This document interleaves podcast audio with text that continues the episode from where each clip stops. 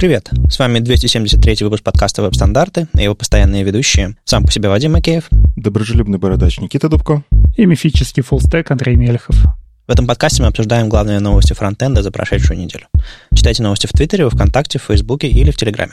Если вам нравится, что мы делаем, поддержите нас на Патреоне. Все ссылки в описании. Прошлый выпуск я послушал, монтируя его. Ребята молодцы. Э, дали мне маленький отпуск, хотя я его неправильно использовал, но это другая тема. А сегодня у нас я уже не знаю, какой это состав. Э, мы можем называть его, не знаю. У нас, есть, у нас были золотые составы, были еще какие-то... Это платиновый. Платиновый. Я думал, я думал сказать деревянный, ну ладно. Я со своей фамилией сижу негодую. Не надо так шутить. У нас сегодня расслабленный выпуск. Мы просто решили никого не звать, поболтать э, о том, что интересного случилось. Гостей нет, ничего нет. Есть только классные э, темы про события, про браузеры, про всякие релизы, даже реакты с преактами есть. В общем, вы знаете, чего от нас ожидать. Ну, во-первых, приехало видео с воркшопа ELF, с воркшопов. Долгое время была доступна исключительно колбаса, так называемая, то есть э, живая трансляция, которую записывали в день конференции. А сейчас э, видео нарезали на кусочки отдельные и еще туда добавили отдельные воркшопы. Поэтому я думаю, вы, вы если интересовались, вы, в принципе, все посмотрели, кроме воркшопов. Теперь они доступны тоже. Идите смотреть уже, по-моему, в третий раз на моей памяти, может быть, четвертый, но, по-моему, все-таки в третий проходит Design and Frontend. На этот раз это называется прям онлайн-конференция, по-моему, все это начиналось с метапов, но тем не менее. А, ребята из а, студии Афинаж устраивают э, конференцию, а, онлайн-конференцию, на которой они снова поговорят про вот это нечто на стыке дизайна и фронтенда.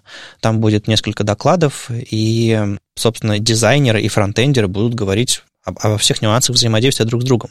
Это всегда безумно интересно, мы с радостью постим это в наших новостях и добавляем в календарь. Так что подключайтесь, довольно узкая тема, ребята ее схватили и радостно тащат. Э, мне тоже очень приятно, что об этом кто-то говорит. Э, очень многие вопросы, которые всплывают у нас в подкасте и у вас в работе, решаются лучше, если нам общаться друг с другом, понимать задачи друг друга и вообще мотивы друг друга, потому что говорить, что дизайнеры опять принесли что-то, а фронтендеры опять все не поняли не так, ну, это глупо. А ты, Вадим, заметил в чатике как раз было небольшое обсуждение по поводу кастомного скролла на их сайте, который тормозил, но они его очень быстро поправили, и вот как раз тут и началось опять. Дизайн был важнее, чем производительность. Да, лендинги, они такие. Я думаю, вы знаете, вот тут недавно Яндекс Pay лендинг выкатил, я его поковырял, такой, господи. И не стал ничего об этом говорить. Это было сложно, но я промолчал. И вот тут то же самое. Лендинг, лендинг, лендинг. Но, слава богу, они этот скролл, который, который пытался имитировать на винде, то, как скролл ведет себя на macOS, такой был прозрачненький, скругл, скругленненький. Они его сделали, они вернули и сделали его нативным, слава богу. Послушали, что у нас в чате происходило, видимо. И не стал об этом говорить, сказал человек в подкасте. Эй, ну чуть-чуть-то можно было.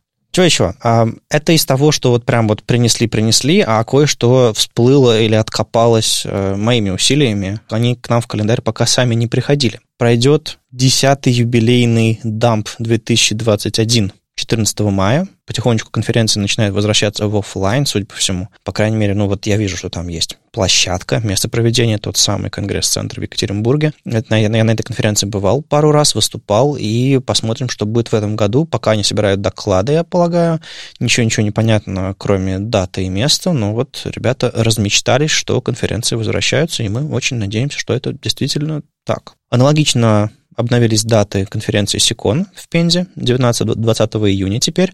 Они тоже несколько раз переносили конференцию, но вот теперь целятся в конкретную дату. На сайте еще даже не все года обновлены, там в логотипе все еще 2020 и все такое, но понятное дело, что, как и Дамп, ребята мечтают о том, чтобы офлайн вернулся. Конференция не столько фронтендерская, как и Дамп, как и Сикон, э, там есть секции по фронтенду обычно, но, тем не менее, просто мы говорим о событиях, которые возвращаются. Это тоже интересно. Ну, понятно, что в регионе регионах сложно провести чисто фронтендерскую конференцию и обычно делать что-то большое для всех. Это да. Это такой фестиваль всего, что происходит э, в регионе, и туда приезжают, опять же, спикеры по многим темам. Ну, как тот же, не знаю, Кодфест в Новосибирске.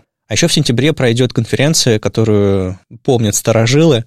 В общем, в сентябре, пока без конкретной даты, пройдет 404 фест, конференция, на которой я со многими людьми познакомился в 2010 году, по-моему, это было, когда я первый раз участвовал в этой конференции. И, в общем, большая такая конференция в Самаре проходит, э, точнее даже фестиваль скорее, потому что она всегда проходила именно в таком фестивальном ключе. И там тоже и IT, и маркетинг, и дизайн, и все на свете.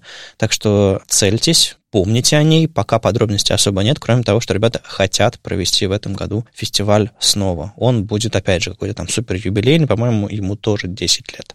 Ну и маленьким хвостиком к этой теме у нас есть календарь событий по фронтенду, как вы знаете, и там, по сути, репозиторий с YAML-файлами, которые скриптом собираются в календарь, файл календаря, который мы выкладываем у нас на сайте, и на этот файл календаря можно подписаться. А можно еще, кстати, JSON взять, она тоже, использовать ее как, а, как API, например. В общем, она тоже отдается. Так вот, это все движок, когда-то написали хорошие люди, это нам помогли сделать, и прямо сейчас этот движок немножко застрял, есть э, идеи, как это все можно воплотить в хорошего бота, Э, в Телеграме, который в свежие события присылает. Даже есть pull request, который помогает этот сервис поднять. Есть какие-то задачи по тому, чтобы это все стабильно работало, потому что там есть проблемы со сборкой прямо сейчас. Короче, если вам интересно позаниматься, помочь нам и вам в сообществу Э, делать календарь по фронтенду, приходите к нам в репозиторий, приходите к нам, не знаю, там в личку, к, ко мне, например, и присоединяйтесь, давайте сделаем э, клевую штуку, которая будет помогать всем. Ну и, конечно, еще раз напоминание, приносите нам ваши события.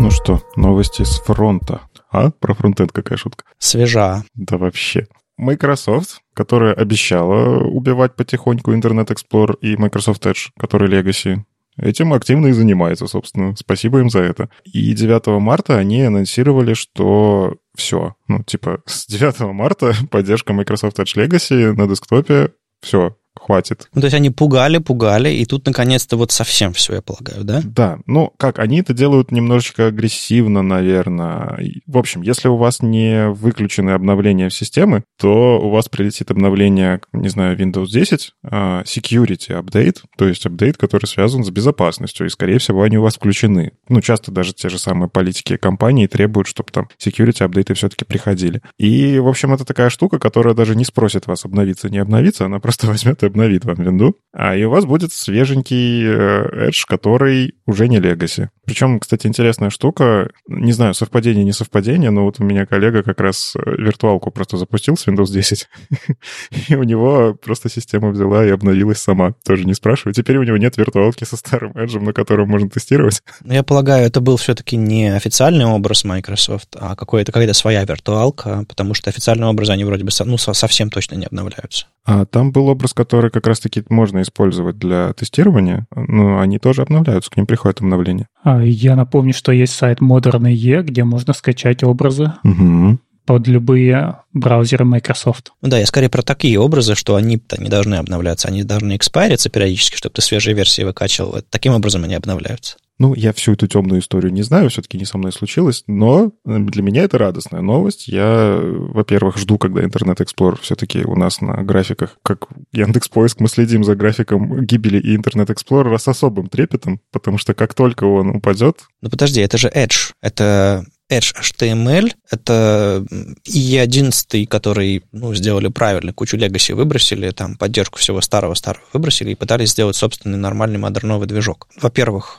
он просуществовал буквально года полтора в активном состоянии, там выпустил 3-4 версии, и ну, рынка особо не получил. Люди либо пользовались либо хромом, ну, условно, либо E11, потому что у них были причины, а Edge не успел набрать популярности, поэтому, грубо говоря, если у Edge кончается, не знаю, поддержка, ну, это как бы не такая большая новость. Вот про E11 важнее. Ну, во-первых, они используют одинаковые способы для того, чтобы искоренять и то, и другое, поэтому я радуюсь и тем, и другим новостям. Если что-то происходит с одним браузером, то, скорее всего, они такую же политику применят и для второго. То есть ты хочешь сказать, что они также агрессивные IE э, заменяют на новый Edge? Да, точно там, где они могут, они заменяют, да. А, ну и, во-вторых, Microsoft Edge точно так же был предустановленным браузером, как Internet Explorer. И вот то, что ты говоришь, всего там три года просуществовала, все люди, которые купили себе Windows или установили себе Windows или купили ноутбук с Windows в это время, у них изначально был предустановлен Legacy Edge. И это тоже такая штука, которая, ну, мы айтишники там любим использовать Edge для того, чтобы скачивать другие браузеры. А есть люди, которые так не делают. У них есть кнопка интернет, они в нее выходят. Все. Не, ну есть люди, которые Safari пользуются. Ну, Хороший, кстати, браузер, не надо, я тоже им пользуюсь. Не, я не говорю, что он плохой, я имею в виду, что это дефолтный браузер в системе, и тебе не нужно ставить другие... Я имею в виду не разработчиков, которые выбирают пользоваться другим браузером, потому что, по каким-то причинам, а про пользователей, которые просто открывают свой MacBook, iPhone, iPad, ну, ладно, на iOS другие истории, там особо выбора нет. А вот э, на десктопе, ну, Просто я, ну, реально, я смотрю очень часто в условных там кафе, люди сидят с макбуками, у которых там э, Excel, запустим, запущен, например. У них часто довольно-таки Safari. Ну, конечно, чаще Chrome, но все равно бывает Safari. Ну, в общем, если у вас есть какие-то бизнес-процессы, завязанные на то, что вы там тестируете в Edge Legacy, уберите галочку обновлений на всякий случай, потому что security security, а тестировать в чем-то надо. Или как-то там договоритесь у вас на работе, чтобы у вас был образ. Опять же, вот эти официальные образы от Microsoft, ну, для тестирования эта штука все еще нужна, а все еще не 0% этого браузера, но, кажется, мир становится чище. Природа настолько очистилась, что мы уже не верстаем под ИЕ. Но это же был гораздо лучше. В общем-то, его и не за что поругать-то было. Ну, как, скажем так, он э, очень сильно обновился, но все равно это был Edge HTML на основе движка Trident. Это, грубо говоря, команде разработчиков нового браузера сказали, ребята, теперь вы можете делать все, что хотите, вы можете не думать про обратную совместимость, вы можете выпиливать всякие legacy технологии типа ActiveX и так далее, и так далее, и так далее. То есть вам не нужна совместимость. Просто сделайте хороший браузерный движок. Они взяли и сделали там Chakra Core, э, Edge HTML э, и так далее, и так далее. Куча начали новых фич внедрять. Ну, то есть там гриды были, появились э, за префиксами, правда, а потом и без префиксов появилась реализация гридов, представляете? Ну, то есть они прям активно-активно внедряли новые фичи, но потом как бы все-таки все-таки не шмогли. Самая большая боль, что блочная модель была из старого движка, и она была покрыта багами и костылями. Собственно, одна из основных причин, почему это поддерживать с теми же гридами было очень тяжело. Ну все, прощай, Эджик. Мы периодически начинаем наши релиз-ноуты браузерные с новости. Так, ну, Safari Technology Preview вышел, там говорит, не, общем, пойдем дальше, тут Firefox свежий релиз, ла-ла-ла. Или там, не дай бог, Google Chrome какой, какой-нибудь. То есть бета тем более. Все как бы полчаса вперед. А тут так получилось, что вышел Technology Preview Safari, 122 э, Джон Дэвис рассказал про это, и ты читаешь такой, офигеть, и это добавили, и это... Ничего. И, в общем, ну, придется поговорить. Ну, если, во-первых, они добавили способы, средства отладки а, гридов в свой а, DevTools. То есть у них теперь появились а, в списке элементов в HTML место, пометки, что это гридовый контекст. Во-вторых, появились, появился список всех гридов справа в панельке. В-третьих, появилась возможность а, какие-то оверлеи показывать. Ну, короче, они потихонечку внедряют то, что в Chrome появилось, ну, не знаю, там, года полтора назад, по-моему, отладка гридов. Ну, или где-то год назад. Это очень хорошо. По-моему, она не такая advanced, как там в Firefox, как в Chrome прямо сейчас, но это первые шаги, это очень, очень круто. Признаюсь честно, пока еще не успел пощупать, просто потому что что а, новость буквально там а, вчера-позавчера появилась, и руки не дошли. Но, но очень интересно, и судя по описанию, все очень хорошо. Во-вторых, они отлаживают всякие анимации там с бордер имиджем, и на самом деле а, вроде бы свойства, которым мало кто пользуется. Вот, кстати, ребята, так у вас, вы кто-нибудь э, использовали в продакшене свойства border image? В pet проектах считаются? В продакшене, в смысле, ну, хорошо, работа. Нет. Никогда. Вот, а я тоже, на самом деле, а, в демке делал, там, Pet Project, еще что-то такое, да. А тут ребята починили анимацию борт имиджа. Это же какой узкий кейс. Но все равно интересно про это поговорить, просто потому что они, ну, мне кажется, вряд ли эти баги репортят. Скорее всего, они пытаются с какими-то тест-свитами э, совместимость какую-то улучшить. Хотя, может быть, и репортят баги. Но это все ерунда. Тут важная штука. Ребята из Игалии, тот самый Focus Visible, на который всем миром деньги собирали, он приехал в WebKit, и в Technology Preview уже можно пощупать его. То есть вот я, я вот открою Technology Preview, открою демку с Focus Visible и сразу увижу, куда пошли мои 100 баксов. Точнее, по-моему, они уже, они уже сняли деньги или, или, или снимут скоро. Ну, в общем, а, я к тому, что приятно на это смотреть. Очень приятно. А, они отпиливают префикс HTML, Если вы не знали, что раньше вместо префикса WebKit был префикс HTML, и ну, многие свойства работали с этим префиксом, я очень сомневаюсь, но вдруг, если у вас что-то завязано на эти префиксы, уберите из вашего, из вашего кода. И просто есть, знаете, люди, которые префиксы в браузерах реализуют на, на основе всяких там миксинов или собственных библиотек, не с помощью автопрефиксера, например. И у них там всякие префиксы O для браузера Opera, префиксы HTML для бордер радиуса. Когда-то нужно было такое писать. Короче, обновите ваши странные способы работы с префиксами, если вдруг они у вас есть. Ну и, пожалуй, самое важное, то, от чего, то, от чего прям хочется танцевать и смеяться, хохотать. Ну, правда, прям очень круто. Я очень давно этого ждал, больше, чем очень многие вещи. В Safari начали появляться реализации, пока экспериментальные, но реализации цветовых функций. И, собственно, спецификация CSS Color пятого уровня. У них определены две очень функции крутые. Называется Color Contrast и Color Mix. Color Contrast принимает в себя а, два параметра. Первый параметр — это ну, условный фон, Второй параметр — это список через запятую цветов, которые нужно сравнить. Из этого списка выбирается самый контрастный к фону и применяется в том месте, где вы, допустим, не знаю, цвет текста выбираете. Это фантастика. А вот скажи, на самом деле, реальное применение в продакшене возможно? Это вот как история с Border Image. Я понимаю, зачем эта штука нужна. Я понимаю, что, ну, типа, это можно прямо на лету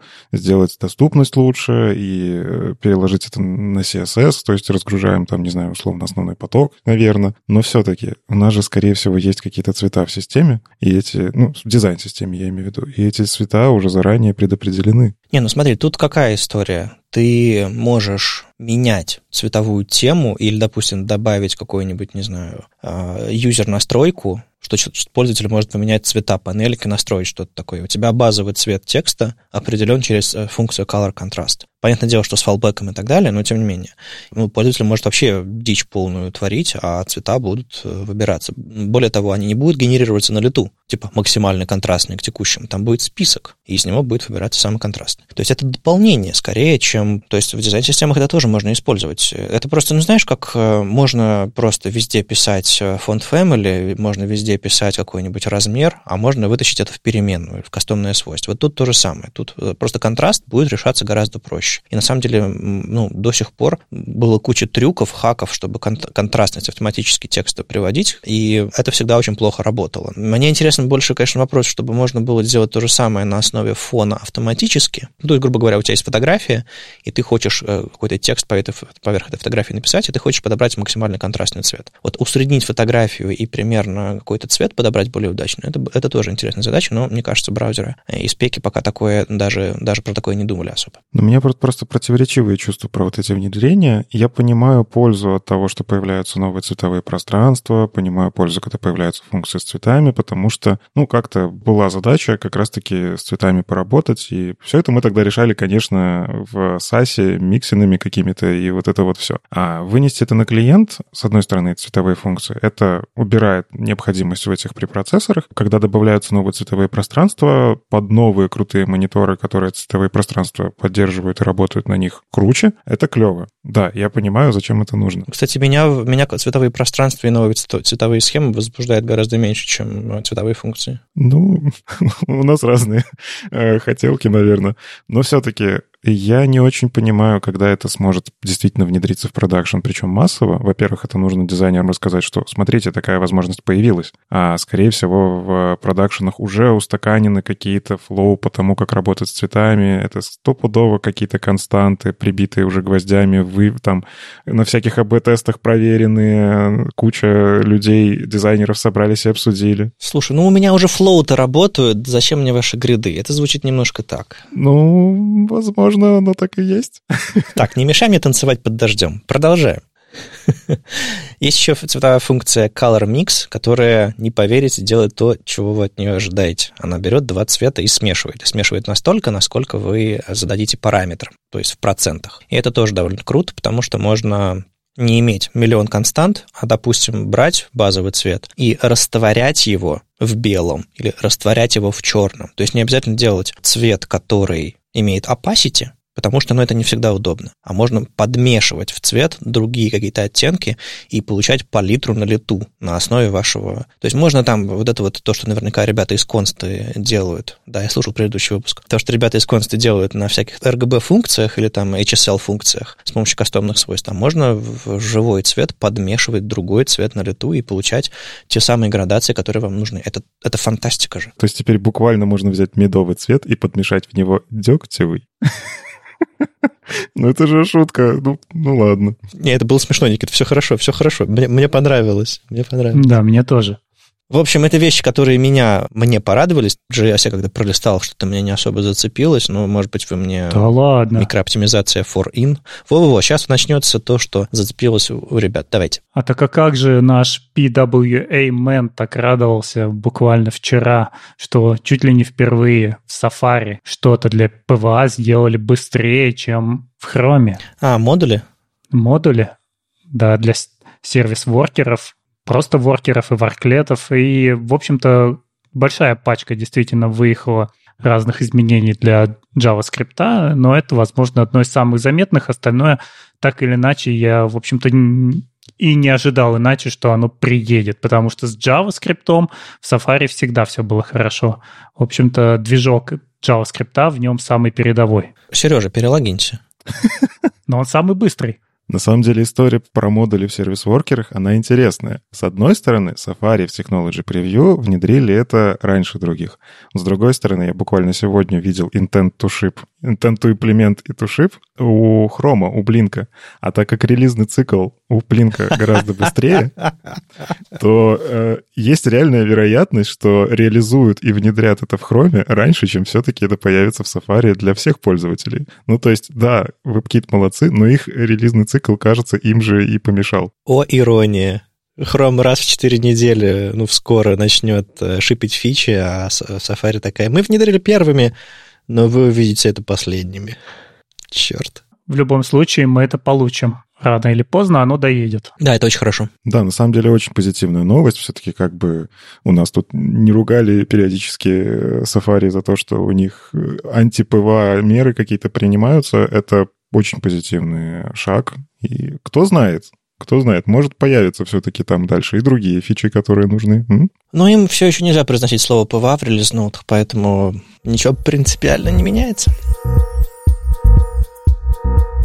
С Safari мы закончили, двигаемся дальше по новостям. И у нас интересные новости с React Native. React Native вышел 0.64. Что в нем интересного? Это то, что движок Hermes, JavaScript движок, доехал до iOS. Многие люди не знают, что... Ну, то есть кто-то знает, да, вот дошли слухи, что в iOS у нас возможен только один браузер и один движок, и как там может быть другой движок JavaScript, можно ли подложить V8 в iOS. На самом деле можно, но если это не отвечает за веб-странички. Просто у него не будет многих возможностей, которые есть у стандартного движка JavaScript Core, который поставляется вместе с Safari. И вот э, раньше как работал React Native? Если на iOS он работал на стандартном движке от Safari, то на Android нужно было поставлять тот же самый движок от Safari, JavaScript Core, он ехал вместе с приложением, он очень долго запускался, и когда вы пользовались React Native приложениями, например, где одна страничка это, ну, например, главная страница у вас это нативная часть, а вы в какие-нибудь настройки нажимаете, и у вас начинает запускаться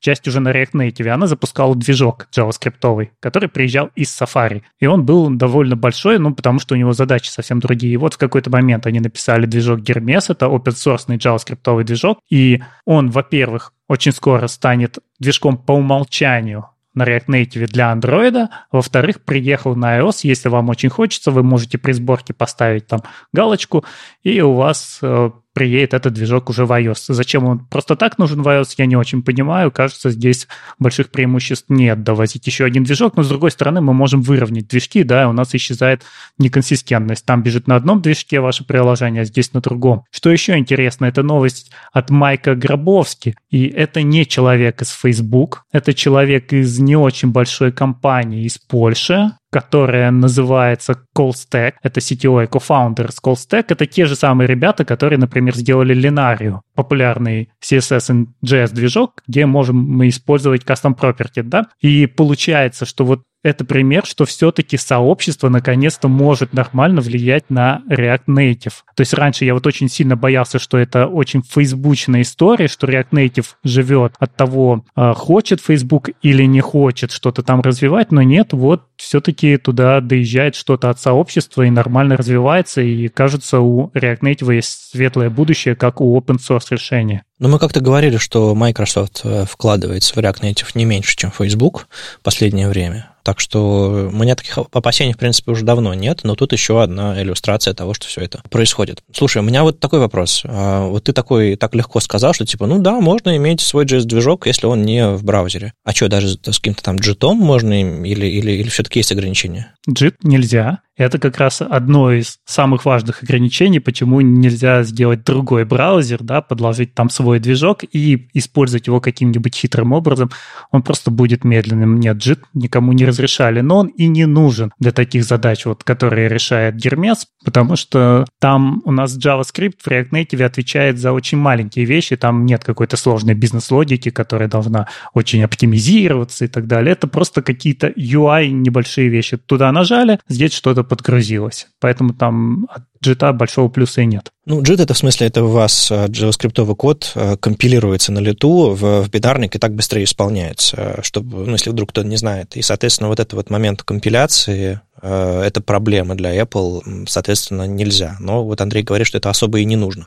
Интересно, появится ли он в таблицах поддержки Cognax, вот этого ECMAScript, когда там сравниваются разные, разные движки, появится ли там Гермес? Не знаю, но потому что все-таки другие задачи. Может быть, и появится. Ну, как я уже сказал, больше всего меня радует, что это новости от сообщества, не, не новости от Facebook. Значит, все хорошо, и у React Native есть большое будущее. Кстати, я вот делал буквально, наверное, года три назад доклад, где говорил о том, как мы взяли у себя на работе React Native и попробовали его и отказались из-за кучи проблем. И вот могу сказать, что после, уже где-то год назад была вторая попытка, и все было уже хорошо. То есть вот в том же Юмане есть сейчас приложения, которые работают на React Native, и опыт второй оказался успешным.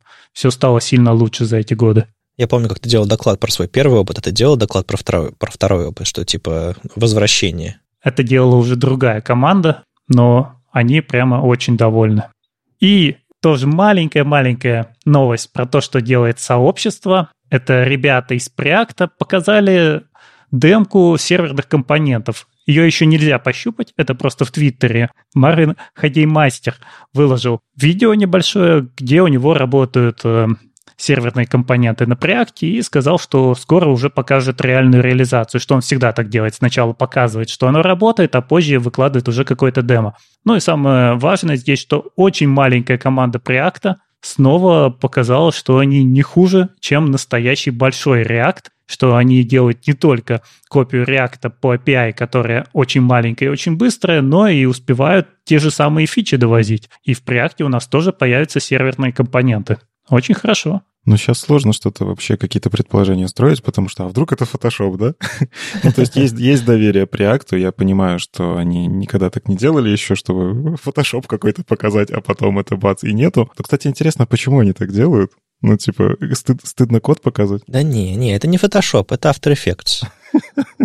Но это действительно клевая новость, э, потому что реактовые серверные компоненты, как мы знаем, они все еще в глубокой альфе, то есть и непонятно, когда они появятся. И реакту на самом деле сложнее, учитывая, сколько им всего нужно предусмотреть, потому что у них больше комьюнити, больше багов найдется и так далее. React, несмотря на свою популярность, он все-таки не настолько популярный, и, наверное, ребятам в какой-то мере проще с этим всем. Это, опять же, та же история. React анонсировал, когда оно появится, не очень понятно, а Preact тоже сейчас анонсировал и, возможно, выкатится раньше. Не, ну просто были все эти разговоры о том, что Preact теряет релевантность из-за того, что он некоторые фичи не поддерживает или потенциально может не поддержать. Тот же самый Дэн Абрамов у нас говорил, что, ну, не знаю, внедрит Preact это или нет, как бы, ну, и непонятно. Фича большая, сложная, архитектурная. И, а тут ребята такие, мы сможем это сделать. Вот, смотрите, уже прототип. То есть они такие, ребята, все в порядке, мы продолжаем э, сохранять совместимость. Это очень крутая новость, э, и, в принципе, принципе, это в том числе и конкуренция. На данном этапе это реальная какая-то даже конкуренция, потому что фичей нет ни там, ни там, и интересно, куда она пойдет.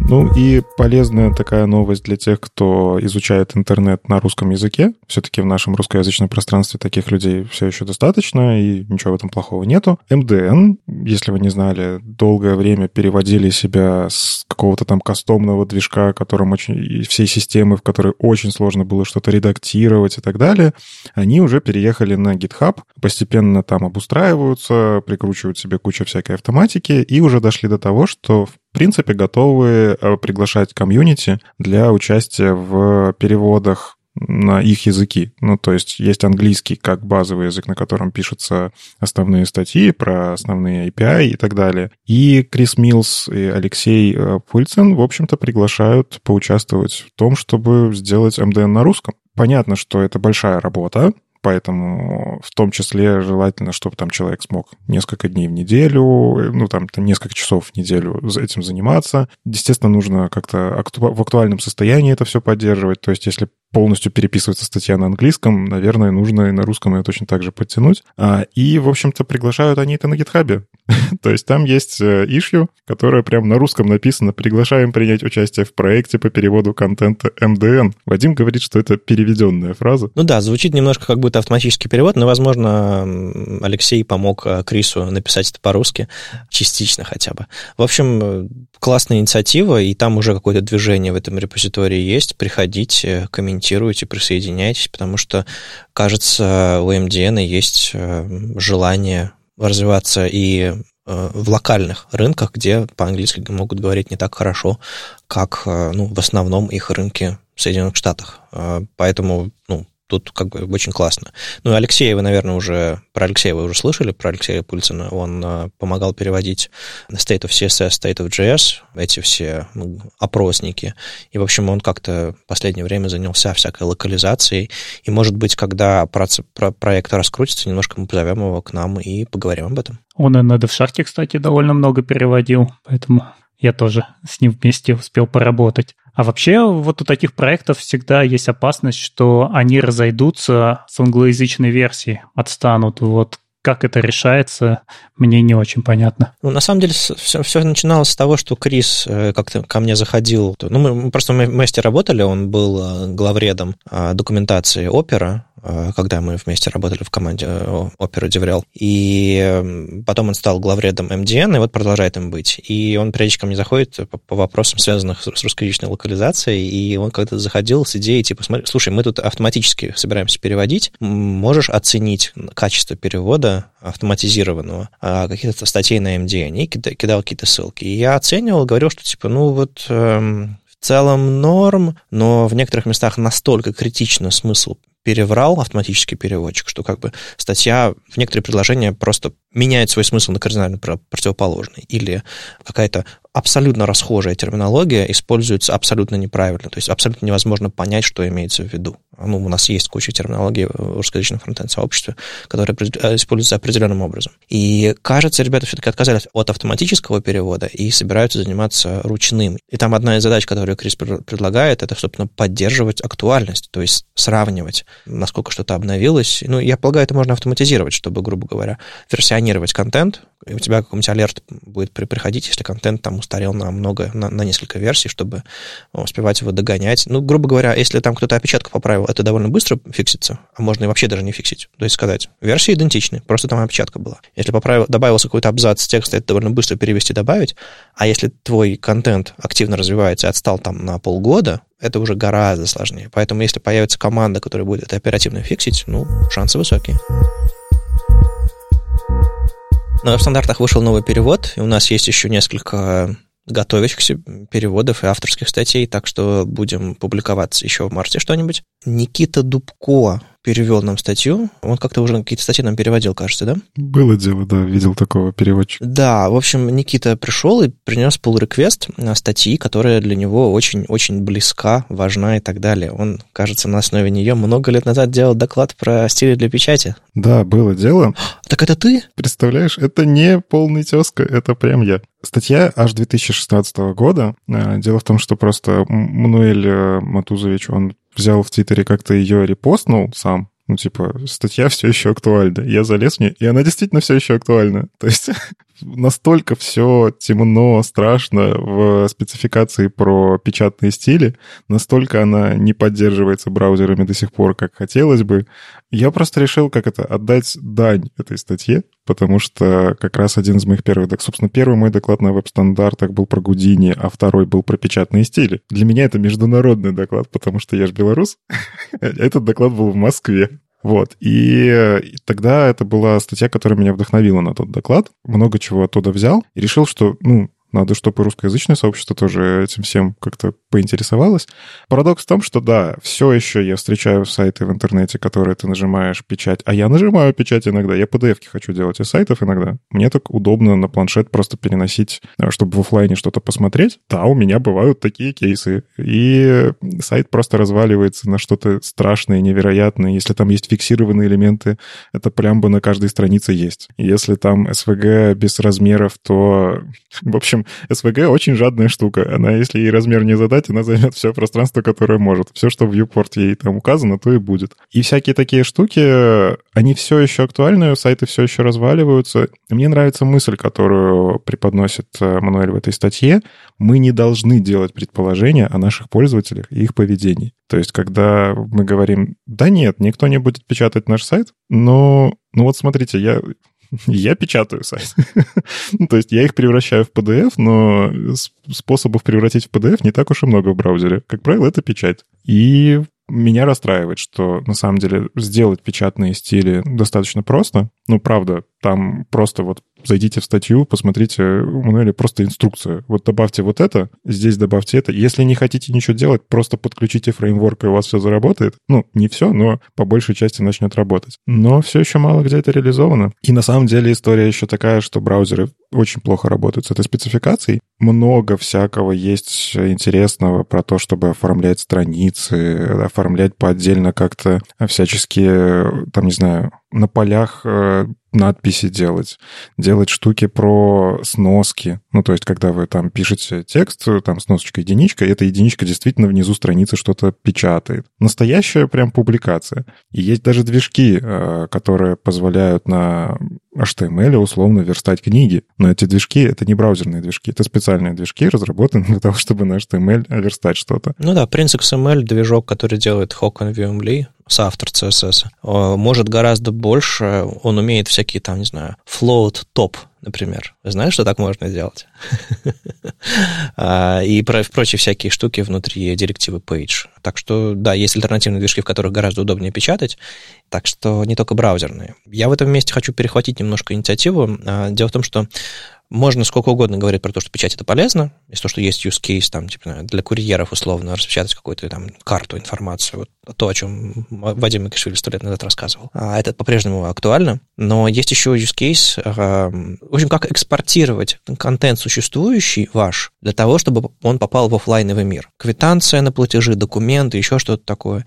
И очень часто люди такие, ой, нам нужен какой-то сервис запускать на сервере, который платежи, э, как-нибудь генерирует PDF из этого, мы платим кучу денег за лицензию, за это, потому что все эти сервисы платные и супердорогие, какое-нибудь решение на PHP, которое умеет генерировать PDF, что-нибудь такое адское старое. Но на самом деле, как только вам нужно какой-то контент отправить в, в офлайновый мир, бейджики напечатать на конференцию, например. Мы делали такой на Питер CSS Conf, или квитанцию какую-то, или какой-нибудь маршрут бумажный, или что-нибудь такое. В этом очень удобно использовать стили для печати и верстать ваш офлайн прямо в браузере на веб-технологиях и просто использовать, не знаю, реальные единицы измерения, либо использовать, ну, э, специальные стили для печати, то есть медиа выражения, в которых там стили отделяются. И это, не забывайте про это, как минимум. И, может быть, статья Мануэля станет для вас стартовой точкой, чтобы что-нибудь из ваших процессов, что из онлайна выходит в офлайн, так или иначе, оптимизировать и не использовать для этого слишком сложные решения. Знаешь, я с тобой все-таки поспорю. Да, я понимаю кейсы, когда ты можешь контролировать процесс печати, и, собственно, печать бейджиков стандартов — это тоже прикольная такая штука. Я на свое время, я тоже, по-моему, про нее в докладе тогда упоминал э, в прошлой жизни еще. Но есть случаи, когда тебе нужно поддержать печать почти везде. Тут, к сожалению, это вот как с поддержкой Internet Explorer. Ты не можешь гарантировать, что печатная эта штука сработает, работает. Мне нравится, куда двигается тот же самый Puppeteer, например. Они действительно даже работают над этой э, функцией превращения в PDF, которая по факту является печатью, если уж на то посмотреть. И они постепенно туда внедряют всякие штуки, стилизации, потому что, видимо, они нашли какую-то нишу. Ну, например, была, я насколько знаю, у нас задача, есть э, проект Яндекс э, Репетитор, и там банальная стояла задача, есть страничка, на которой ученики, ну, там, у них есть задание, да, и нужно сделать так, чтобы эту страничку можно было просто взять, распечатать, например, раздать ученикам там в классе, ну, условно. Оказалось, задача абсолютно нетривиальная, и через CSS ее решить почти невозможно, потому что если мы умеем там, не знаю, если мы точно знаем, что это Chrome, допустим, последний, то окей, там сработает по большей части. Но в школах стоят далеко не хромы часто. Ну да, да есть проблема, что директива Page, вот та самая ключевая, в которой можно задать направление, э, ориентацию страницы, размеры страницы и так далее, работает сейчас эксклюзивно в браузере Chrome. То есть потихонечку она появляется поддержка директивы Page в других браузерах. По-моему, за последний там год-полтора она все-таки доехала до Safari и до Firefox, но, опять же, там полной поддержки нет, я это очень легко тестирую. Я открываю презентацию Шовер, у меня там есть стили для печати, для экспортов PDF, по сути. Нажимаю печать и смотрю, как это выглядит в Safari Firefox, и думаю, нет, не работает. Ну, в общем, проблема все еще остается по понятным причинам. У браузеров у них более важные другие задачи, более важные. Те же самые Focus Visible, он приносит больше счастья разработчикам и пользователям одновременно, и, кажется, в него вложиться действительно есть смысл. Печать тут скорее нужно замерять для сервиса. То есть, например, для того же Яндекс Репетитор это фича которая должна работать. Поэтому им пришлось там, насколько я помню, все-таки серверное решение, которое генерирует себе правильный PDF. Ну, тем не менее, это все работало нормально. Да, но сервером. Или если вот, как ты говоришь, печать чеков, привет, козуля. ну, типа, такие штуки, наверное, все-таки надо уносить куда-то очень глубоко куда-то в бэкэнд, потому что ты не знаешь, где это будет применяться. А вот история с э, распечатать те же самые веб-стандарты, ну вот когда-то я прикрутил печатные стили к сайту веб-стандартов, они вроде бы работают, даже там, где пейдж не поддерживается, но вы сможете почитать контент. Он убирает все лишнее, опять же, по советам Мануэля. Он убирает фиксированные элементы. Гриды, кстати, убирает. Гриды браузеры печатать не умеют. Они ломаются очень сильно, потому что grid на странице и грид в браузере, ну, браузер он бесконечный, он безразмерный по высоте. Страница у нее внезапно, оказывается, есть размер. Кстати, Firefox ломается безумно просто на печати, когда встречается с гридами. В общем, там очень много нюансов, а, но как минимум, если у вас есть контент на сайте, который может быть кому-то полезен в офлайн виде просто добавьте пару сниппетов в код, и, ну, втихаря можно, не знаю, наверное, это сделать, это не так уж и много, но если будут счастливые пользователи от этого, то почему бы и нет? Тут новость от еще одного блогера, Вадим Макеев. Тоже, это какой-то популярный ТикТок-блогер, наверное, я не знаю. А, нет, YouTube-блогер. А, точно, человек в отпуск уходил, но неправильно уходил. И взял, записал видос про editor config про то, как навести порядок в текстовых файлах. Вадим, не знаешь такого блогера? Что за видео? Ой, ну есть такой, да. Э, раньше, раньше сайты ненавидел, а теперь э, про инструменты рассказывает. А по-моему, ты как-то вместе с ним доклад делал. Совместный, да. Короче, записал видео про editor config, э, про любимый инструмент. Сюрприз это был я. И мне кажется, что про него слишком мало знают и говорят. И тут маленький опрос. У вас в проектах, над которыми вы активно сейчас работаете, есть editor config или нет? Да. Нет. Но почему? Потому что, мне кажется, это больше все-таки для source проектов история, а в больших проектах чаще всего лежит уже подложен какой-нибудь ESLint, который делает практически то же самое. Хотя editor config, конечно, штука хорошая, но для source, мне кажется, она обязательная. Ну и в этом месте я объясню главную мисконцепцию и главное непонимание, связанное с editor конфигом. И вот Андрей невольно его продемонстрировал немножко. Объясню. Есть линтеры, и как они работают? У вас есть код, в котором приняты определенные правила. Не знаю, ставить точку запятой, э, куда скобки переносить, сколько пробелов куда вставлять и так далее. Это даже вот про пробелы даже не буду говорить, именно вот синтаксические вещи, скорее всего, связаны с конкретным языком. Они из, специфичны для конкретного языка. И это, ну, команда, каждая договаривается, как у нее это все а, работает, и более того, в рамках редактора эти вещи не настроить. Вы не будете настраивать в редакторе, ставить точку запятой или не ставить точку запятой, правда? Ну, то есть э, ну, то есть вы можете настроить линтер, чтобы он следил за тем, что редактор и там фиксил на лету, но это немножко другая история. Это такой автофикс по правилам линтера. Это совсем сложная другая история. А есть идея, что ваш редактор имеет какие-то встроенные настройки, которые абсолютно универсальны для любого текстового файла. Э, любой текстовый файл. Э, shell скрипт, какой-то питоновский скрипт, make файл, YAML, э, XML, HTML, CSS, JS, понятно. Всякие TS, JSX и так далее. Любые расширения файлов, любые форматы. Вообще просто текст какой-то в редакторе вы открываете, Markdown тот же, и он подчиняется каким-то правилам, которые по умолчанию в вашем редакторе встроены. То есть вы настроили редактор, что у вас, не знаю, там, отступ делает два пробела или четыре пробела, последнюю строчку тримает или нет, пробелы в конце строки удаляет или нет. И это, ну, ваш выбор, вам так удобно, или вы просто не запарились, у вас настройки редактора такие. Так вот, чтобы у всех участников команды были одинаковые настройки редактора для любых текстовых файлов, придумали, собственно, формат editor config, буквально настройка редактора. И если в вашей команде внутри разные настройки редактора, ну, люди, которые э, сделают что-то неправильно, им, конечно, надает потом по рукам линтер, но было бы хорошо, чтобы до рукоприкладства мы могли не доходить. А на этапе работы в вашем редакторе, даже если у вас автофикс и линт и все остальное не настроено, вы не совершали тех самых ошибок. Вот для чего нужен editor конфиг, и это мало кто понимает. Типа, мне, ко мне приходят и говорят в комментарии, типа, ну, у меня есть претер, зачем мне editor конфиг?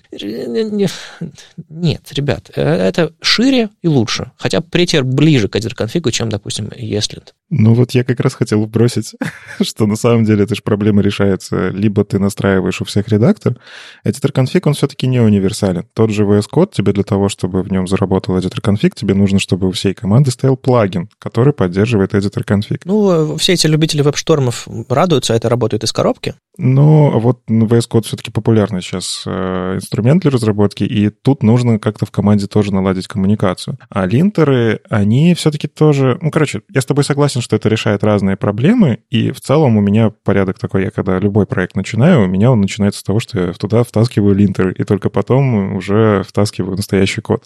То есть у меня уже лежит и editor config, style-lint, и ESLint, TS-lint, в зависимости от проекта.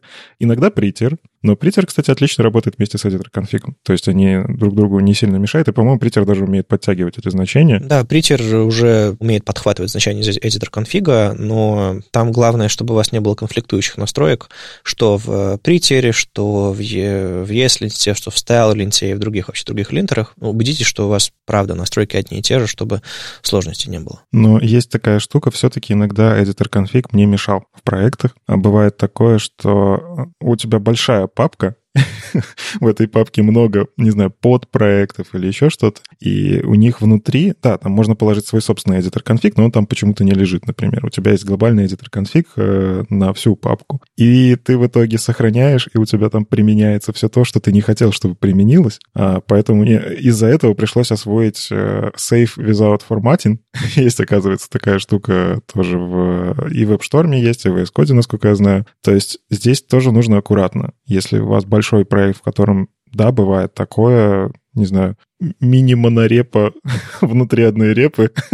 Иногда это все-таки мешает, то есть это все надо с умом и раскладывать, наверное, по подпапочкам тоже такие вещи нужно. Ну, конфиги тоже можно вкладывать внутрь. Они будут по-разному настраиваться в зависимости от уровня вложенности. То есть там есть а, ключик, ключик root, который позволяет управлять, где файл лежит, как он наследуется и так далее. Ну, короче, можно это тоже сделать. А, более того, довольно интересно, что я, когда был день открытых дверей в новом офисе JetBrains, я там сходил на маленькую сессию, Э, разработчиков, которые внедряют editor config в WebStorm. Я пришел, еще парочку людей, э, и они, они рассказали, как editor config внедрен в инструментах JetBrains. Более того, у них есть собственный набор расширений для editor конфига. То есть у editor конфига по умолчанию есть там какое-то количество ключей, там 5-7, которые работают во всех редакторах, и тут все понятно. Но у JetBrains есть более гибкие настройки, и они, они по-моему, называются, начинаются с префикса то ли JJ, то ли JB, по-моему, JB скорее. И они расширяют. И если вы, допустим, обмениваетесь, если вы понимаете, что у вас стандарт разработки в компании в редакторах JetBrains, а, вы можете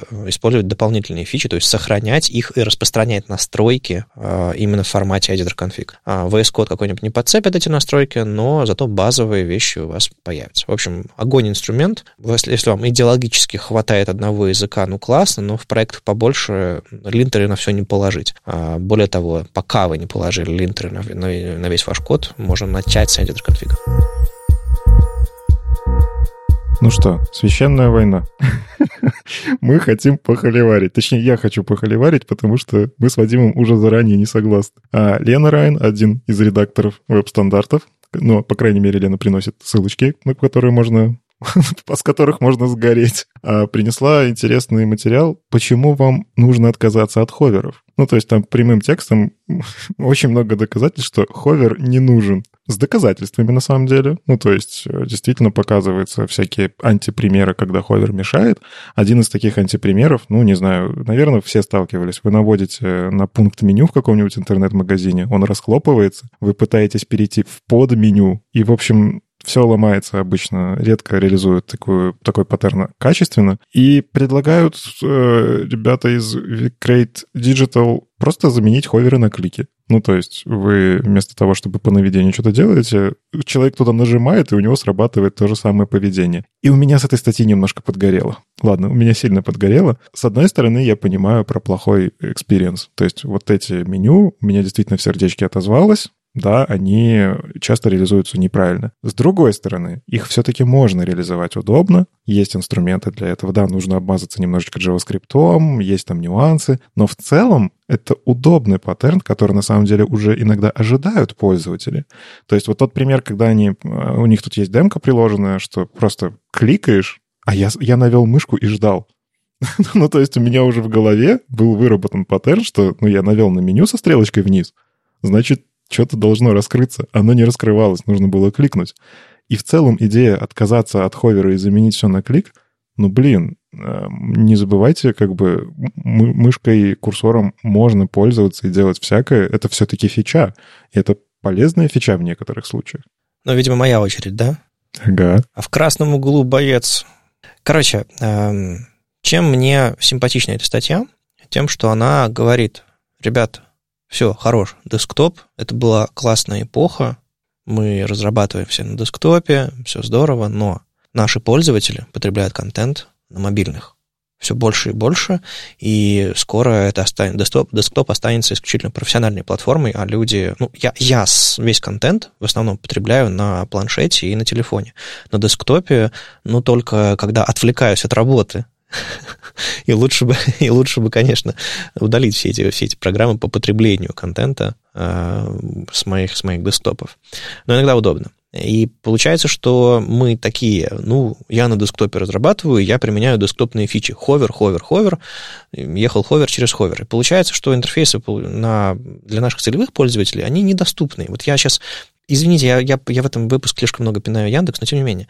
У Яндекса, например, нет приложения маркета для iPad, по-моему. Они рассчитывают на то, что пользователи маркета э, используют браузер, чтобы, допустим, заходить что-то покупать. Классно, здорово. Открываю браузер э, в браузере маркет индексовый, э, нажимаю на вещи, и некоторые штуки срабатывают после второго тапа. То есть мне, чтобы открыть какое-то меню, мне нужно нажать, а потом еще раз нажать, и только тогда что-то откроется. Я регулярно с этим сталкиваюсь. Я это делаю и пальцами, и мышкой, когда подключаю к, ее, к, iPad, своему. И видно, что ребята такие, ну, это десктоп, это десктопная ширина, поэтому... Ну, то есть, конечно же, есть тачевая версия, но просто никто особо ее ну, не, считает, не считает приоритетной. Пользователи контент воспринимают уже на мобильных, и там ховер, его практически нет. Поэтому думать нам стоит на клик или tap first – а потом hover second. То есть hover — это улучшение интерфейса. Вы можете добавить к вашему интерфейсу какие-то возможности, а, например, подсказывающие, что вы навели мышку на кнопку, или подсказывающие, что тут есть какая-то дополнительный тултипчик маленький, который поясняет какой-то контент. Но если это единственный способ посмотреть на этот тултипчик, поясняющий ваш контент, это навести на него мышку, значит, не знаю, в 70% случаев его никто не увидит. Соответственно, вы спрятали ваш контент. И так далее, и так далее, и так далее. А, я вот сейчас вот так убеждаю, что mobile first и как бы главный источник потребления контента, но вот пока Никита рассказывал свою историю, я видел, как ребята облажались. А, это чисто техническая, скорее всего, ошибка, но тем не менее. У них на сайте меню выпадающий About и Services, а, вот там, где прям статья наверху, реализовано по этому принципу. Я на меню кликаю, оно открывается. Очень удобно. Но я сейчас подключил мышку к своему iPad, я кликаю на это меню, оно не открывается. Просто ребята немножко облажались с реализацией. Они просто, видимо, как и маркет, например, считают, что я на десктопе сейчас, и поэтому можно тапы или тачи не отрабатывать. Вот такая вот грустная история. То есть можно еще и в реализации облажаться. Но идея мне нравится то, что они говорят. Более того, это для доступности очень важно, потому что, ну, когда люди пользуются клавиатурой, это совсем другой способ взаимодействия с интерфейсами. Но есть еще ситуации, когда люди не могут пользоваться мышкой, хотя видят интерфейсы и нормально как, как будто бы должны их воспринимать, потому что мышка — это очень точный инструмент, который нужно прям вот навести. Для нас это просто ерунда навести мышку, потому что у нас обычная моторика человека абсолютно, не знаю, там, здорового. А если есть какие-то сложности, ну все, как бы навести мышку невозможно. И если у вас что-то спрятано за ховером, и это не триггерится по фокусу и нажатию пробела, например, вы тоже все спрятали. А если вы думаете про открытие по кликам, вам гораздо проще реализовать а, вот эту вот модель. Сфокусировался, нажал пробел, открыл. Потому что пробел, он на интерактивных элементах еще и клик а, триггерит, ну, по крайней мере, на кнопках. В общем, тут есть много полезных а, вещей и необходимость всем нам перевернуть восприятие того, какие, как работают интерфейсы на самом деле в руках теми, тех, кто ими пользуется. Мы разрабатываем на десктопе, потому что у нас есть инструментарий, но это не значит, что контент также будет воспринимать. Раунд? На самом деле, когда я, вот был внутри Яндекса, все эти годы я спорил тоже по похожим вопросам, потому что как было сделано? То есть в какой-то момент придумали классные уровни переопределений, выделили уровни десктоп, тач, тачпад, добавили определение устройства и начали раздавать разный контент. И я постоянно ходил и говорил, ну, ребята, ну объясните мне тогда ноутбук 13-дюймовый с сенсорным экраном. Что это? по-вашему, оно не вписывается в эти рамки. Большой телефон с огромным экраном или планшет не вписывается в эти рамки, и поэтому я тоже за то, что тачевость, она должна быть сейчас на первом месте, и вот кейс с мышкой, он уже уходящий. Ну, смотрите, я с вами вообще не спорю. Я считаю, что статья все-таки скорее полезная, просто что очень радикальная в какой-то мере. В моем мире нужно использовать максимум инструментов для того, чтобы сделать удобно. То есть э, я согласен с тем, что действительно ховер — это не самая accessible штука. Для доступности действительно нужно делать что-то другое. На самом деле вот эта штука про то, что клик лучше, в тех же самых интерфейсах Яндекс Поиска мы не завязываемся на hover. То есть мы hover используем для того, чтобы визуально что-то подсветить, что, например, ты навел на ссылку, ты уже, наверное, ожидаешь, что она изменит свое немножечко там окрас что-нибудь типа такого. Это такой ожидаемый паттерн от людей. А, но при этом ты не завязываешься, что по hover у у тебя что-то начинает там происходить не знаю, скроллы какие-то, мы завязываемся на клик, потому что на самом деле так просто проще. Ты завязываешься на клик, на тап, э, и оно везде работает, на всех устройствах. Но когда ты завязываешься на JavaScript, всегда есть возможность, что JavaScript отвалится. И в моем мире все-таки ховер — это как такой fallback. То есть в идеале сделать интерфейс, который, например, пускай вот он только для десктопа, но все-таки в нем ховер работает, а затем, если вы навешиваете обработчик клика на JavaScript, вы уже убираете это поведение по ховеру, и, ну, раз JavaScript работает, делаете там доступно, удобно, по клику и так далее. Но все-таки, вот сейчас как раз ситуация, ты говоришь, ты тапнул, у тебя не сработало меню. У меня такая же ситуация случилась на сайте, на десктопе. А открыл консоль, у них упал JavaScript. И, и все, я не могу открыть меню от слова совсем, потому что у них обработчик клика. Он упал, потому что ты консоль открыл? я не знаю, почему он упал, но я там увидел ошибку красненькую. Вот, ну то есть у них обработчик стоял на JavaScript, JavaScript упал, я не знаю почему. Ну то есть у меня даже от блока никакого, по-моему, тут не стоит. Ну то есть оно просто почему-то отвалилось. И все. Вся доступность, про которую в этой статье написано, ушла в никуда. Раунд? Ладно, ладно. Все высказались, а мнение... А у нас нет жюри, у нас есть только слушатели, которые решат для себя. Тут статья вышла хорошая, которая говорит приятную полезную вещь. Системные шрифты не должны быть стрёмными. И NBIN показывает несколько примеров хороших системных шрифтов, которые есть на macOS, Windows и, в общем, ну, на iOS тоже есть. Про Linux он особо не говорит, а, ну, хотя там в нескольких местах Ubuntu, Ubuntu мелькает. Ну, и там всякие там Палатина, Чартер, Джорджия, ну, ладно, Джорджия я бы не назвал красивым шрифтом особенно. А, там Хофель текст какой-то, и, в общем, можно подобрать какой-то системный стек шрифтов, которые а, будут выглядеть не просто как системный шрифт, и есть подход, вы знаете, наверное, что можно написать длинный стек шрифтов, и он использует тот шрифт, который системный. То есть, допустим, системный на Android это робота, а, системный на macOS это Сан-Франциско, а, на Windows системный я забыл какой, Sega UI или как он там называется, что-то такое. А, да, тут сидят маководы, к сожалению, Windows не знают. В общем, есть какой-то шрифт на Windows тоже системный, и можно все это перечислить,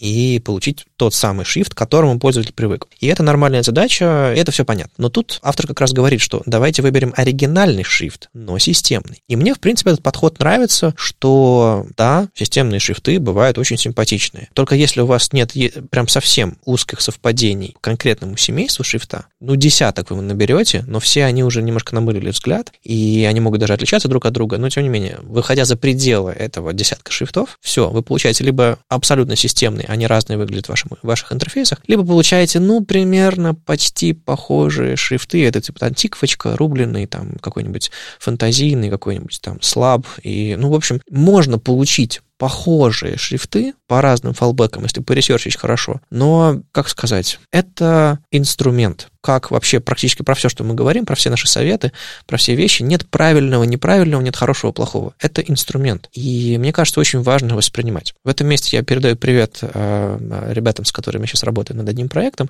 которые сейчас очень сильно хотят внедрить системные шрифты. И я тут недавно с ними как раз на эту тему говорил, что типа, слушайте, вот системный шрифт, он нейтрален. Или шрифт какой-то, который вы подобрали, он на всех платформах одинаковый. Он, он нейтрален, он говорит только про себя. И вы можете подобрать его под задачу правильно, то есть, типа, знаю, с засечками для более классического вида, рубленый для более современного вида, ну или там для разного типа текстов. Но это все равно будет, типа, одним из способов использования этого инструмента. То есть либо системный, чтобы слиться с платформой, либо какой-то платформенный, но оригинальный. Это два способа использования интерфейса. Но если вы рисуете что-то интересное, что-то смелое, что-то оригинальное, вы, если вы говорите дизайнеру, ну смотри, короче, у нас тут э, типа вот, вот, вот это семейство и вот это семейство, он на вас посмотрит, как будто вы просите веб-разработчика использовать 256 цветов. Типа, чего? Еще веб-сейф цвета, там их 216, по-моему, используй. Это, ну, это, ну, это нереально. Это же, ну, это, это, не знаю, используй только три CSS-свойства. Ну, ладно, это глупость, но все равно. Когда инженеры начинают принимать решение о том, как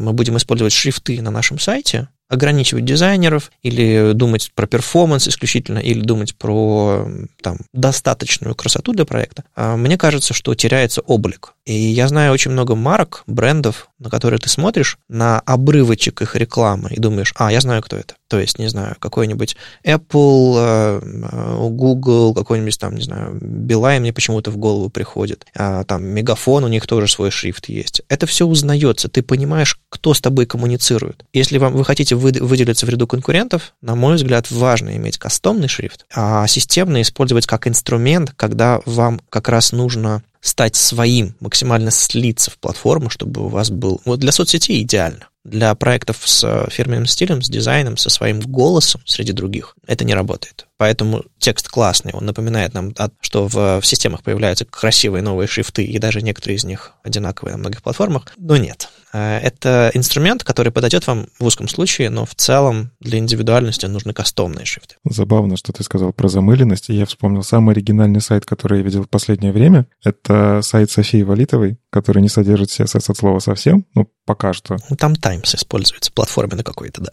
Там используется Times, и я понял, что я так давно не видел нигде Times, что это уже смотрится как оригинальный шрифт. И та же история с шрифтами, которые указаны в этой статье, они не замыленные. То есть, если вы используете э, действительно там вот это Apple System и вот прочая вот эта вся история, эти шрифты, да, я их много где вижу у блогеров, которые как раз-таки решили использовать системные шрифты, у них это, ну, работает, но он показал шрифты, которые есть много где, и они не то чтобы прям мне бросаются в глаза, как я точно знаю, с каким стилем это ассоциируется. Я на самом деле видел все это, вот про что говорил Вадим, когда мы разделяли Юмани Яндекс и вынуждены были съехать со шрифтов Яндекса, а новый шрифт не купили. И была большая битва как раз у дизайнеров, какой шрифт покупать, о том, что мы не можем работать на системных шрифтах ни на каких, потому что должна быть своя идентика, что все должно быть узнаваемым. Все это я действительно много-много выслушал от дизайнеров, и они действительно очень много думают о том, чтобы узнавался и цвет, то есть какой-то задан базовый цвет, когда ты его увидишь, ты сразу поймешь, вот это конкретно вот эта компания. То есть когда мы выбирали цвет, у нас рынок весь цветов занят. И почему там фиолетовый у Юмани? Ну, потому что это был один из свободных цветов, за которые можно побороться и перетащить понимание у пользователя, что вот этот цвет ассоциируется вот с конкретно этой компанией. То же самое и шрифт. Шрифт очень долго выбирали, покупали и внедряли. Но вот здесь, кстати, написано в статье, что ваш веб-сайт не должен одинаково выглядеть на разных браузерах, разных устройствах, ну, относительно шрифтов. Вот здесь есть проблема, потому что шрифты, они все-таки развозят интерфейсе, то есть э, одно и то же слово, написанное разным шрифтом, оно может просто не влезть. И вот когда мы переезжали между этими там тремя шрифтами, мы постоянно это видели, что замена одного шрифта на другой в неожиданном месте нам ударила, и та фраза, которая раньше влазила, теперь больше уже не влазит. Поэтому это очень опасно отдать это на волю системы. Забавно, что Андрей сказал, что они отказывались от Яндекс шрифтов, а при этом в Яндекс поиске используется Arial. Потому что к этому есть причины. Во-первых, он решает задачи. Это Яндекс Arial? Нет. Обычный локальный Arial, который загрузился у меня из системы. Это не веб-шрифт. И я хочу акцентировать внимание, это не веб-шрифт, потому что нагрузки на сайт огромные, и раздавать шрифт кажется, ну, типа, это просто вырастило бы трафик невероятно. В этой статье, на самом деле, про системные шрифты один из пунктов, который мы еще пока не затронули, это производительность сайтов. Как только вы выбираете веб-шрифты, у вас может минус 250 килобайтов сайта уйти, и сайт весит 60 килобайт. Ну, то есть есть такой нюанс. Шрифты можно, можно и нужно оптимизировать хорошо. Более того, когда вы начинаете сравнивать системный с кастомным, ну, не стоит себя обманывать. Вы действительно получите чуть больше трафика. Но можно так его прогреть, подключение шрифта, так его подготовить, а, сделать сабсеттинг и все-все-все остальное, даже заинлайнить какой-то базовый сет, сет шрифта, совсем базовый, чтобы буковки вообще сразу же были красивыми. Это просто занимает чуть больше времени, да, но вот как Андрей сказал, и как я до, до, до сих пор, это ну, цена, которую можно заплатить. Ну, не знаю, тип, вы лучше картинкой оптимизируете, на самом деле. Они больше места занимают, чем ваши, ваши шрифты. Но все-таки смотри, на тех же масштабах Яндекса, Яндекс поиска, да, подгрузить локальный какой-то не именно веб-шрифт на каждую систему, в каждый инкогнито, с которого к нам заходит, с каждого устройства, это просто количество трафика вообще Роскомнадзору было бы больше работы. Потому что... Слушай, ну это сейчас, ты сейчас говоришь про ситуацию, когда, не знаю, условно мы можем пренебречь тем, что гравитация между двумя людьми в наших масштабах незаметная сила, а на масштабах там условно там Юпитера и рядом пролетающего какого-нибудь спутника, ну да, гравитация там ощутима. Вот то же самое с Яндексом. Ты говоришь про задачи, которые типа, ну, у нас Arial, потому что вот мы вот так, или у нас э, картинки, потому что вот так. Да, есть такая задача, и куча народу работает над такими проектами. Действительно, есть топовые всякие большие сайты с кучей трафика. Но я бы всегда называл это исключением скорее, чем правилом. Правда ведь? А вообще интересно. Вот у меня даже вопрос такой возник. У, у вас в поиске инженеры насколько чаще побеждают дизайнеров? Потому что вот в моем опыте работы все-таки продукт работает с дизайнером и отдает уже полученное инженерам. И инженеры это реализуют. И очень редко в обратную сторону что-то идет, что мы здесь обязательно должны вот думать о лишних 200 килобайтах, что это важнее, чем внешнее отображение. Вот в поиске, получается, это все немножко развернуто, да? У нас нету задачи победить. У нас есть задача всех вместе сделать что-то классное. И я, кстати, от этого и кайфую. Ну, то есть работа выстроена так, что вы вместе с дизайнером придумываете решение. Иногда дизайнер приносит какие-нибудь безумные штуки из разряда, ну, допустим, реализовать новый шрифт какой-то там, который плюс мегабайт. Здесь вы ищете решение. То есть, если эта действительно штука поможет продукту, если она действительно там какие-то метрики сильно улучшает, дизайнеры все-таки они придумывают многие фичи на самом деле, а мы как разработчики их внедряем. Так вот, если оно действительно что-то улучшает и делает жизнь пользователя лучше, можно попробовать с этим поработать. Но часто замеры показывают, ну, проводим АБ-тестирование, опять же, и смотрим, что там пользователи страдают от того, что ты подключил шрифт. Ты там потому что ну, у них страница стала просто не загружаться. У многих все еще слабый интернет, многие все еще заходят в интернет, там, не знаю, сидя в метро. Ну все, добавил шрифт, и ты не дал человеку воспользоваться страницей. То есть да, для нас это критично, но мы гибко с этим работаем. Некоторые штуки большинство штук, которые есть в Яндекс Поиске, они придуманы не только продуктами, но и дизайнерами. Ну, в общем, если подвести итог, я все-таки считаю, что статья хорошая в плане того, чтобы задуматься. Я понимаю, что Вадим, как любитель типографики, у которого книги по типографике настоящие стоят, которые бумажная типографика, я понимаю, что да, то, как выглядит каждый символ, это влияет на настроение, это может создать какую-то идентику, это действительно важная штука. Но если вы делаете, не знаю, какой-то бложек, который вы еще не, не планируете там какой-то дизайн внедрить, а вот просто делаете бложек и просто зачем-то подключаете веб-шрифт сразу всех начертаний, всех жирностей и просто загружаете 2 мегабайта, потому что, ну а что, могу же. А, задумайтесь. Возможно, вам действительно достаточно подключить какой-нибудь Arial, и ваш сайт все равно будут читать. С вами был 273 выпуск подкаста «Веб-стандарты». Его постоянные ведущие сам по себе Вадим Макеев. Доброжелюбный бородач Никита Дубко. И мифический фуллстек Андрей Мелехов. Слушайте нас в любом приложении для подкастов, на YouTube и ВКонтакте. И не забывайте ставить оценки и писать отзывы. Это помогает нам продолжать. Если вам нравится, что мы делаем, поддержите нас на Патреоне. Все ссылки в описании. Услышимся на следующей неделе. Пока. Пока. Пока.